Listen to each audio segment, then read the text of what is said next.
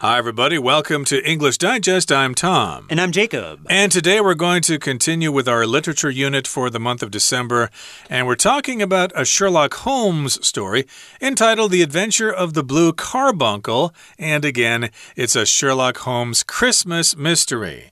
This particular story takes place during Christmas time, which is appropriate because Christmas is coming soon. That's right. Merry Christmas to everyone again. Tom, what are your Christmas plans? Uh, probably just going to hang out here because the pandemic kind of keeps everybody uh, in one place. Maybe, I don't know if we got some time, maybe we'll head down to Hualien or Tainan or mm. someplace like that. How about yourself? That's nice. Well, probably we'll celebrate it with the kids, put up a Christmas tree. Maybe Santa will come and deliver deliver presents for the for the boys. So yeah, it'll be nice. Sounds like fun indeed. Yes, uh, Christmas is uh, usually uh, time to spend with family at home. And uh, that's what uh, Sherlock Holmes and Dr. Watson did at the end of our lesson last time. They had solved the crime and they were going to enjoy their Christmas dinner together. Now, today, of course, we're going to talk about the story and some of the themes and ideas in this story, and as a result, you might actually be interested in reading the story yourself, even though we should have given you a spoiler alert at the mm. beginning because we basically told you already how the story ends. That's not what you want to do when you tell someone about a detective story. You don't want to spoil the ending. Right. Well, you know the ending, so yeah, you can explore this story on your own. But now, why don't we listen to the contents of today's lesson?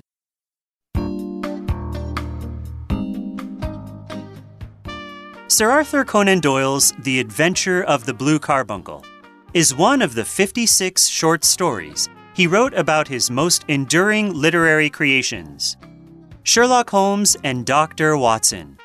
It contains all the features of a classic Holmes adventure.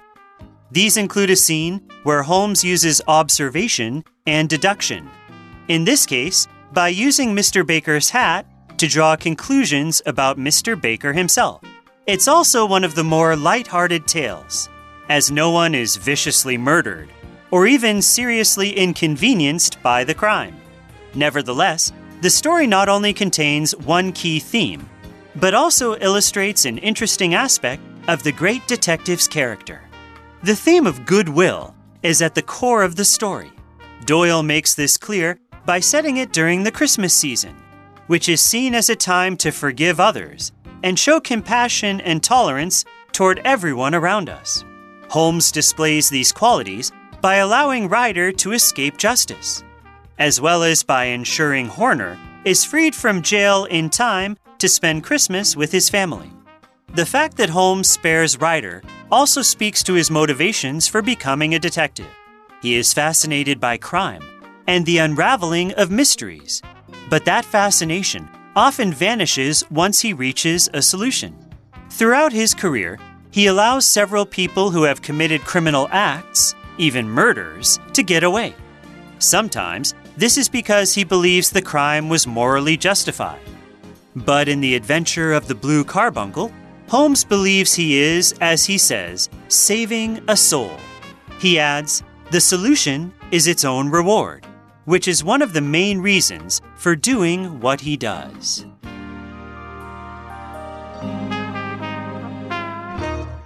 Okay, everybody, let's get to it. Let's summarize today's lesson. We're actually talking about the story itself and we're summarizing it and we're talking about some themes and ideas in this story. And maybe, again, after our discussion, you might be inspired to read this story yourself. So, Sir Arthur Conan Doyle's The Adventure of the Blue Carbuncle is one of the 56 short stories he wrote about his most enduring literary creations, Sherlock Holmes and Dr. Watson. So, this sentence here gives us a lot of information. First of all, it tells us the name of the author. Arthur Conan Doyle. Uh, he was knighted by the Queen for service to uh, Great Britain. So, of course, he's now got the title Sir, Sir Arthur Conan Doyle, and he's the writer of the story. And this is one of the many stories he wrote about Sherlock Holmes and Dr. Watson. So, of course, this is one story of 56. And we're describing these literary creations in, as being enduring, which means they've lasted for a long time. And again, the creations are these two characters, Sherlock Holmes and Dr. Watson. And literary means anything having to do with literature, writing novels or poems and things like that. Right. So Sherlock Holmes and Dr. Watson are these very, very famous, well known, popular fictional characters from Sir Arthur Conan Doyle's stories about Sherlock Holmes. And it contains, so the story contains, all the features of a classic Holmes adventure.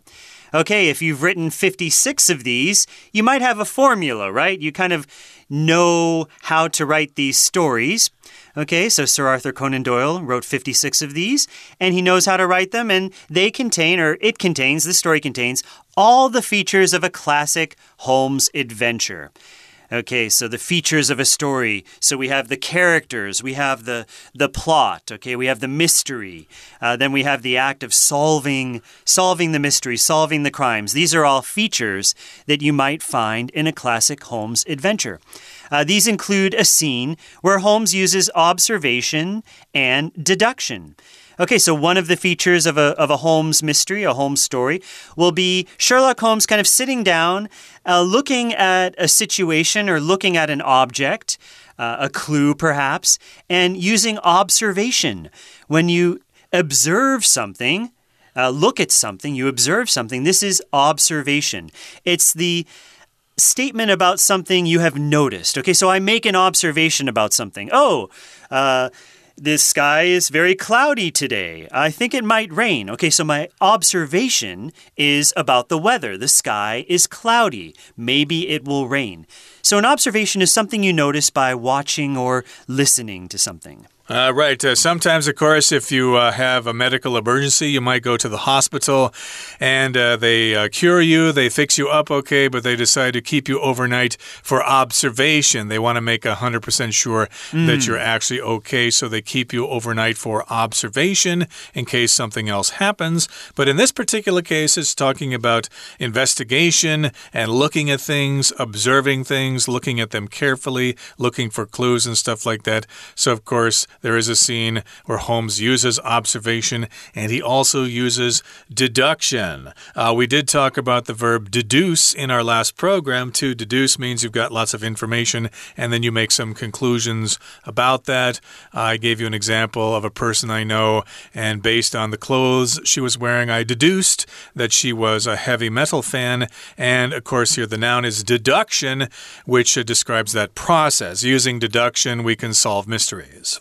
Okay, so he uses observation and deduction in this case by using Mr. Baker's hat to draw conclusions about Mr. Baker himself. So he looks at the the gentleman's hat, Holmes looks at Mr. Baker's hat, and he can kind of figure out or kind of make some conclusions or some deductions about Mr. Baker just based on the hat. And why is Holmes able to do this? Well, he's been a detective for a very long time, so he can draw upon his professional knowledge, cases that he's solved before, and you know, usually a lot of the time he'll be correct uh, by making these deductions because he's seen it all before.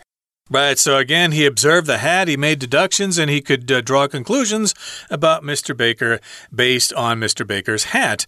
And again, it's also one of the more light-hearted tales, as no one is viciously murdered or even seriously inconvenienced by the crime. So, yes, it's light-hearted, which means there isn't a lot of violence or pain and suffering and stuff like that. Indeed, it's all just about a simple theft of a jewel or something like that. It's a pretty innocent little crime. Although, if you get caught doing that, you could go to jail for many years. But again, uh, it's a light-hearted tale because no one is viciously murdered. You could be murdered or killed by somebody, but viciously here means uh, brutally, uh, maybe with a knife, or you were beaten to death with a baseball bat. Uh, you see lots of vicious murders in gangster films, for example, when they really, really mm. beat them to death. Right. Not pretty. Not pretty at all. So no one is viciously murdered. Uh, maybe no one is really, there are not too many fights or anything like that. It's not very violent. Uh, remember, it was described in the beginning as a trivial matter, something minor, something not very important. Okay? And again, uh, no one was even seriously inconvenienced by the crime.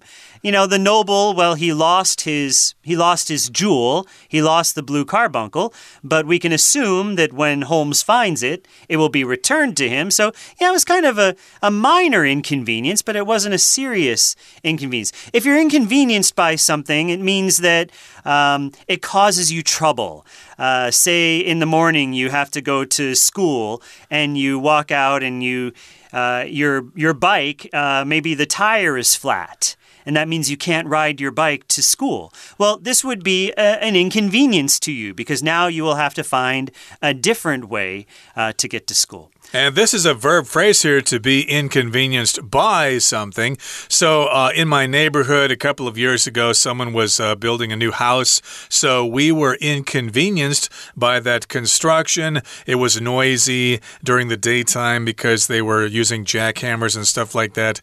And uh, it was difficult to uh, get home and things like that. So, we were inconvenienced mm. by that construction. And in this particular case, no one was seriously inconvenienced by the crime Yeah, someone just stole the jewel and they had a goose there, but, uh, you know, nobody was hurt. They didn't have to go to the hospital or anything like that. So, yes, indeed, it was just a noble who lost their jewel. They probably got hundreds of other jewels. Yeah, sure, they'd like to have it back, but still their life wasn't really changed in any big way, so they were not inconvenienced by the crime.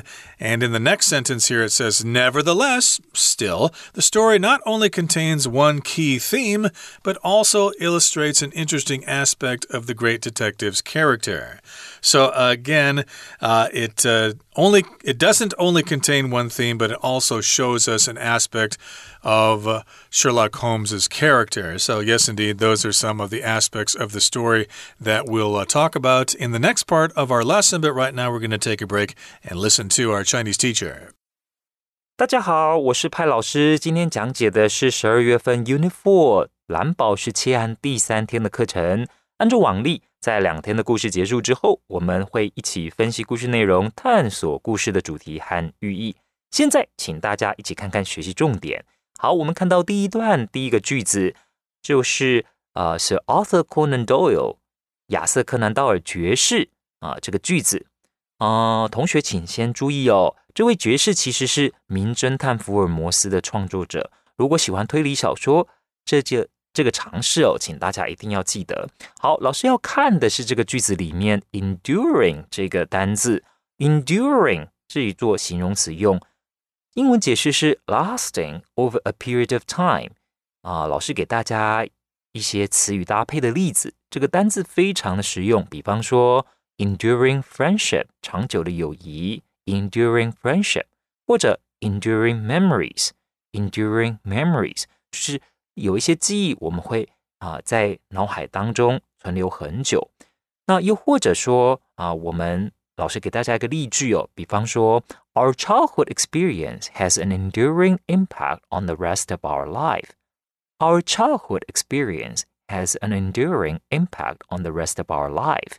我们童年的经验对我们往后的人生会有长久的影响。好，请同学看到第二句，就是 It contains 这一句。是什么意思呢？就是这个故事里面呢，其实有福尔摩斯冒险的经典的一些特征哦。这些接下来呢，请同学看到第三个句子。第三个句子，These include a scene where Holmes uses observation and deduction。那到底这些福尔摩斯经典的这些特色是什么呢？其中呢，就是在一个场景里面。福尔摩斯他会运用自己的观察力，还有推理能力 （observation, deduction），观察力还有他的推理能力。再来，请同学看到第四句，这里有一个 light-hearted tales，请同学特别注意到，light-hearted 就是比较轻松的。嗯，很多福尔摩斯的这些著作啊、文学啊，其实都会有一些人被杀害、被谋害，那感觉上就会比较沉重。不过这个故事是属于步调比较轻松的，好，light-hearted tales。好，接下来啊，我们看到第五句，所以呢，这整个故事，这整整个蓝宝石奇案的故事里面，当然有一个很主要的指呃，很主要的讯息，就是宽恕的精神。那这当中呢，也有很有趣的部分，让我们更了解这个侦探他的个性。We're going to take a short break now, but please stay tuned. We'll be right back.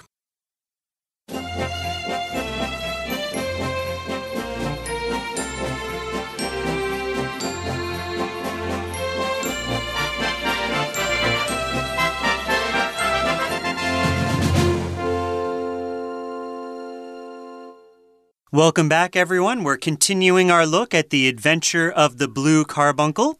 Uh, this is our third day of talking about this story by Sir Arthur Conan Doyle. It's a Sherlock Holmes Christmas mystery.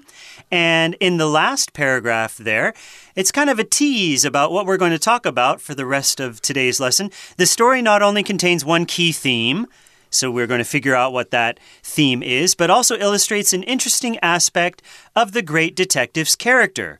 We're go also going to learn something, uh, learn a little bit more about Sherlock Holmes and his character. Okay, remember this uh, story takes place around Christmas time, so everyone's feel filled with a festive, uh, joyous mood, and there are feelings of goodwill going on. So, yeah, focus on that word goodwill because that's an important theme of this story.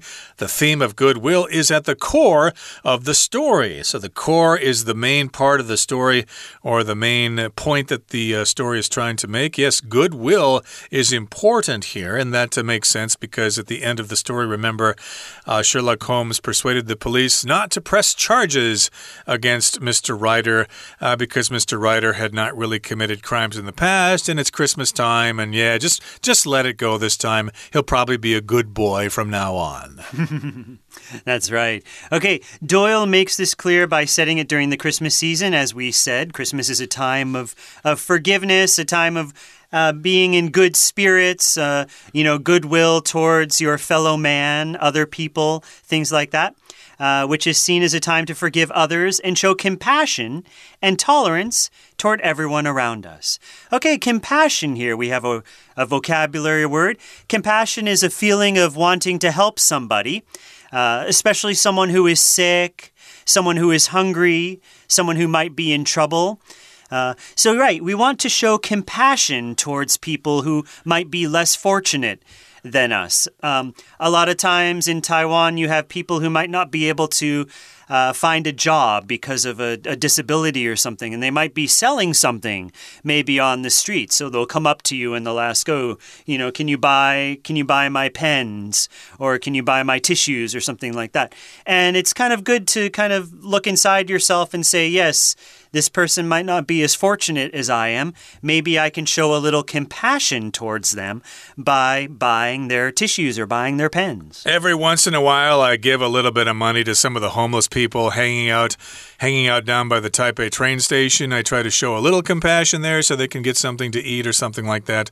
And in this particular case, it's Christmas time, so uh, it's a good time to forgive other people and show compassion and also to show tolerance toward everyone around us. And here, tolerance is uh, different from compassion. Compassion is kind of sympathy or trying to feel like those people, but tolerance here means you put up with people. Normally, maybe homeless people bother you a lot. I'm sure if you're in Seattle or cities like that in the United States, you just get sick and tired of seeing all those homeless people all the time, and you just, just want to tell them to go away. You guys smell bad. Leave us alone.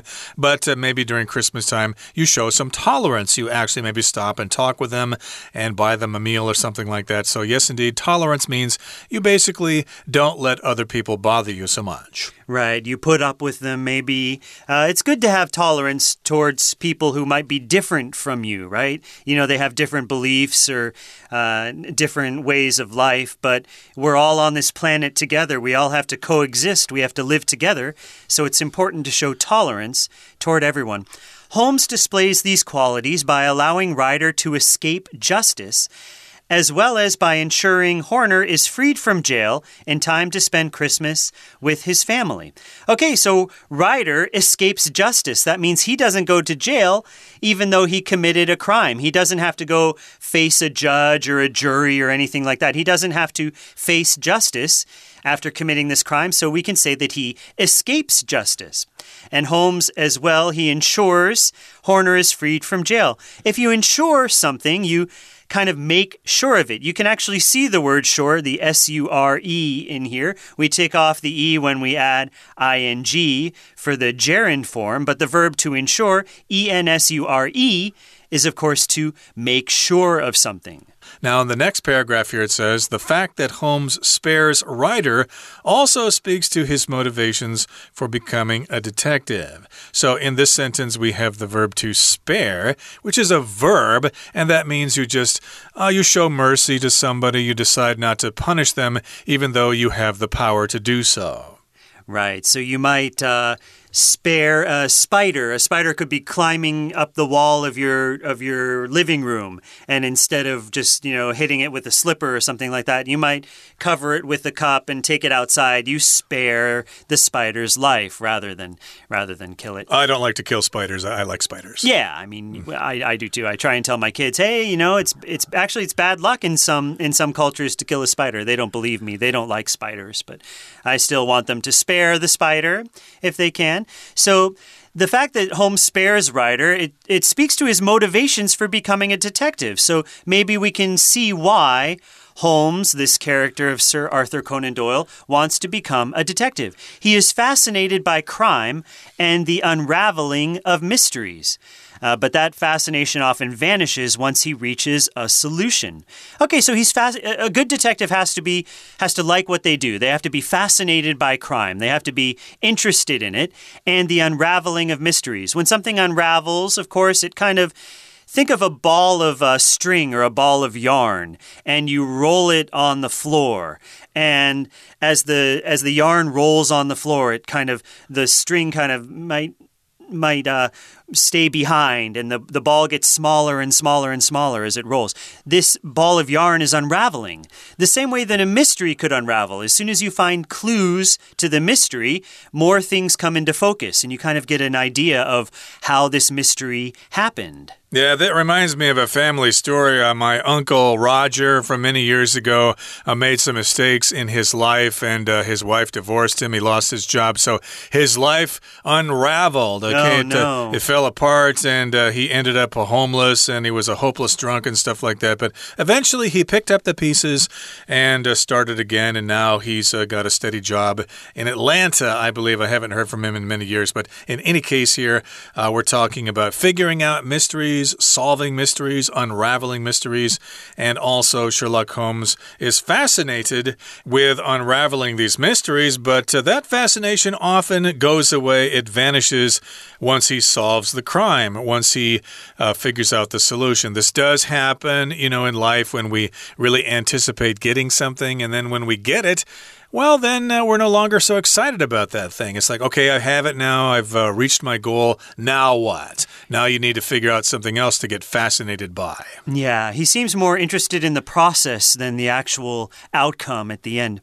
Throughout his career, he allows several people who have committed criminal acts, even murders, to get away. Okay, so he solves the crime and then he thinks, well, what happens after? It doesn't really concern me. I'm more interested in the mystery itself than the than the conclusion. Sometimes this is because he believes the crime was morally justified. Okay, so it's interesting. A lot of the times people see it as black and white. If you commit a crime, you should go to jail.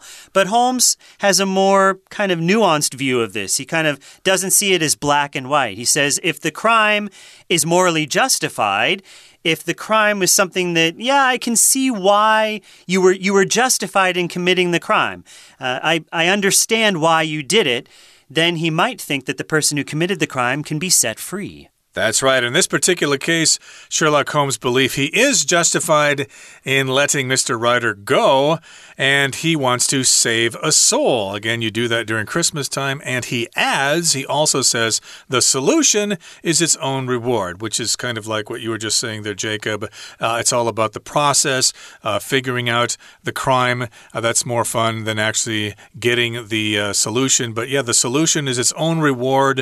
Uh, I don't really care about what happens after after that. And that's one of the main reasons for doing what he does. He just loves the process and he doesn't really care so much about the result. Okay, that brings us to the end of our explanation for today. Here comes our Chinese teacher. 好，请看到第二段的第一个句子，The theme of goodwill is at the core of the story，意思是故事的核心是善意。 好，请同学哦看到第二个句子，请看到第二个句子逗点之后有个 which， 那为什么前面还要有个逗点呢？最主要是因为 the Christmas season，这是一个专有名词哦，圣诞假期、圣诞节。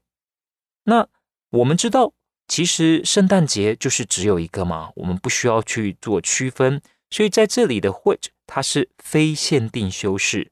那补充说明，就是圣诞节常常呢，大家都会觉得说，这样子的季节里面，在庆祝圣诞节的时候，我们要重视宽恕、博爱和宽容的精神。接下来，请看到第三句，第三句 Holmes displays 这一句句子，在逗点之前，我们有个 escape justice，请同学画起来。这句话的意思是免于法律制裁。再来，请看到第三段。第三段呢，请同学特别注意第二个句子，就是 He is fascinated by crime and the unraveling of mysteries。所谓的 unraveling of mysteries，其实就是啊，mystery 常常就是一些很离奇的案件。那 unraveling 就是解开这些谜团的意思。好，再来，请同学看到第三句。